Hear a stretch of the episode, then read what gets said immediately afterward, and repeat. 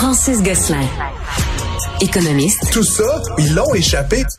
Consultant. C'est quand même pas une petite affaire. Auteur. C'est moins politiquement populaire. Francis Gosselin, pour savoir et comprendre l'économie. Bonjour Francis. Salut Mario. Alors, le nombre de Québécois qui sont propriétaires euh, versus locataires euh, est en baisse. C'est une statistique qui était à la hausse depuis très longtemps. Oui, effectivement. Puis euh, c'est assez étonnant, Mario, dans la mesure où l'accès à la propriété, qu'on le veuille ou pas, ça fait quand même un peu partie du j'aurais envie de dire le rêve québécois, là, pour pas faire de mauvais jeux de, sur le ben, Oui, je pense que oui. Mais donc euh, là, on apprend que depuis 2000, en fait, c'est des chiffres qui datent en, en statistique, c'est toujours euh, difficile d'avoir les données très, très, très à jour. Mais donc, euh, de 2016 à 2021, donc sur une période de cinq ans, là, ce qu'on apprend, c'est que le nombre de Québécois qui sont propriétaires sont passés de 61,3 à 59,9. Tu diras, c'est pas une grosse différence, mais c'est quand même plusieurs dizaines de milliers de personnes de moins, Mario, là, qui sont propriétaires par rapport à l'année de référence 2016. C'est la première fois comme je tu le disais depuis euh, une cinquantaine d'années, là, que euh, ce chiffre-là est en diminution. Euh, donc, c'est quand même un, hmm. élément intéressant à regarder. Tu, sais que là, tu abordes un sujet sur lequel j'ai fait de la recherche, j'ai écrit, j'ai donné des conférences. C'est-à-dire que moi, c'était un en politique, c'était un de mes dadas, un de mes buts. Tu dis c'est le rêve québécois, mais c'est plus que ça. C'est que pour beaucoup de gens, sais, il y a beaucoup de gens là, qui ont pas euh, un million à bourse, puis à des placements de toutes sortes, puis toutes sortes de fonds de placement.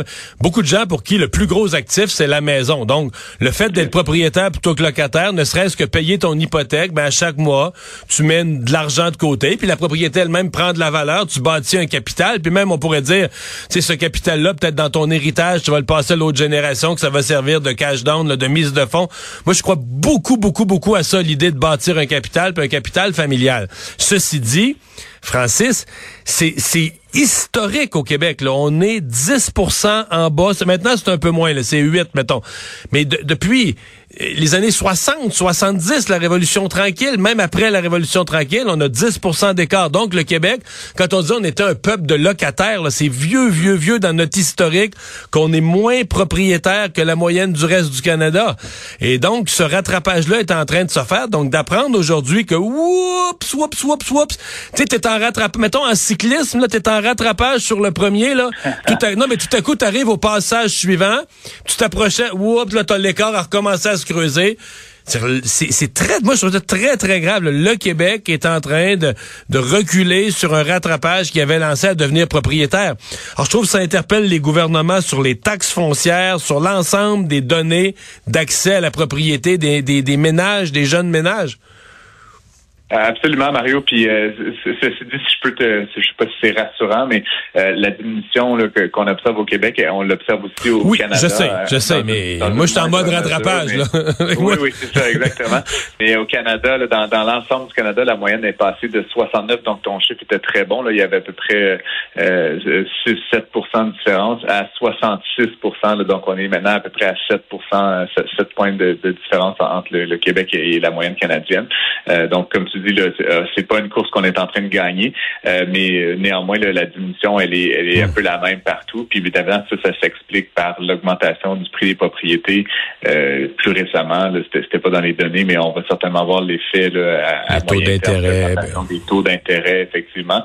puis ce qui est ce qui est terrible aussi, Mario, dans, ce que tu viens d'expliquer, c'est qu'effectivement, depuis longtemps, hein, la propriété individuelle d'une maison, c'était un vecteur de, c'était comme un ascenseur social, hein, dans le fond, comme tu le disais, c'est une épargne obligée, ça permet de constituer un patrimoine. Euh, puis ce qu'on voit en ce moment, c'est qu'en plus que les gens soient en guillemets confinés à la location, mais le prix du logement locatif lui aussi augmente. Donc même les gens qui sont locataires n'ont pas nécessairement la capacité de mettre beaucoup d'argent de côté. Ce qui euh, historiquement, il y avait quand même un avantage d'être locataire, c'est que souvent ça coûtait moins cher euh, mensuellement. Euh, cette différence-là est en train de s'amenuiser à cause de la pénurie de logement. Et donc, ça fait que les locataires, non seulement ne constituent pas de patrimoine, mais n'ont même pas la possibilité de mettre énormément d'argent de côté pendant, pendant cette période-là. Très bonne observation, mais c'est à surveiller comme, euh, comme données. Euh, la Fed, euh, on surveille la Banque centrale au Canada, mais en même temps, comme on est sur le continent nord-américain où il y a un autre gros joueur, on surveille la Fed aux États-Unis aussi, qui se prononçait aujourd'hui sur les taux d'intérêt. Oui, ben effectivement. Donc euh, là, on, on a, c'est un peu ce qui, ce qu'on a, un peu la même cassette hein, qu'on a répété ici au Canada. Donc euh, l'inflation euh, américaine est au-dessus de la cible, mais quand même relativement stable. Les dernières données qu'on a eues en, rythme annualisé étaient à, 3,4% Donc ça fait que la Fed, qui devait se réunir là, quelques jours après la Banque du Canada, là, donc hier et aujourd'hui, a annoncé qu'elle maintenait son taux fixe là, à 5,25 ou 5,5% selon différents produits. Mais grosso modo, on reste à peu près un, quart à un demi-point au-dessus de, ce qui est le taux directeur au Canada. Euh, plusieurs disent, Mario, que et, de part et d'autre de la frontière, hein, que c'est un peu la fin des augmentations qu'on observe actuellement. Donc là, on va rester à ces niveaux-là à peu près 5% pendant une période longue de peut-être environ un an, mais que clairement, là, c'est plus qu'une pause. C'est vraiment un nouveau niveau mhm. auquel on risque de rester. Euh, et donc, euh, c'est quand même de, bien de voir que les Américains, euh, avec les, des jeux de données assez similaires, arrivent à la même conclusion que nous, là, clairement, de ce point de vue. Il y a un type qui s'est fait connaître, bon, je sais pas ce qu'il fait connaître, je sais plus si c'est occupation double ou quelque chose comme ça. je, parce que je, me mêle dans toutes les télé-réalités, je sais plus laquelle était la sienne, mais qui est devenu... je pense, Mario. Hein? 2008. ah bon, bon, bon. Mais qui est devenu euh, très, très riche dans le domaine de l'immobilier, et très, très riche. Je pense que j'exagère pas en disant ça. Et là, qui passe une nouvelle fois à la caisse. Euh, il y avait été question à un moment donné qu'il était peut-être milliardaire. Là, je J'ai entendu ça. C'était une question de combien, comment justement on valorisait certains des actifs, certains des terrains euh, qu'il possédait. Donc Luc Poirier, qu'on connaît comme un investisseur notamment dans le domaine justement des, des, grands terrains et de l'immobilier, euh, beaucoup sur la rive sud de, Montréal. Euh, ben, ce qu'on apprenait, c'est un peu dans la foulée de la saga de Northvolt, c'est qu'il a vendu le terrain de 18,5 millions de pieds carrés. donc la, la, la transaction s'est conclue aujourd'hui et c'est pour la modique somme de 240 millions de dollars. Donc, c'est quand même un... Je sais Mais pas il, il, est toujours à la bonne place au bon moment, non?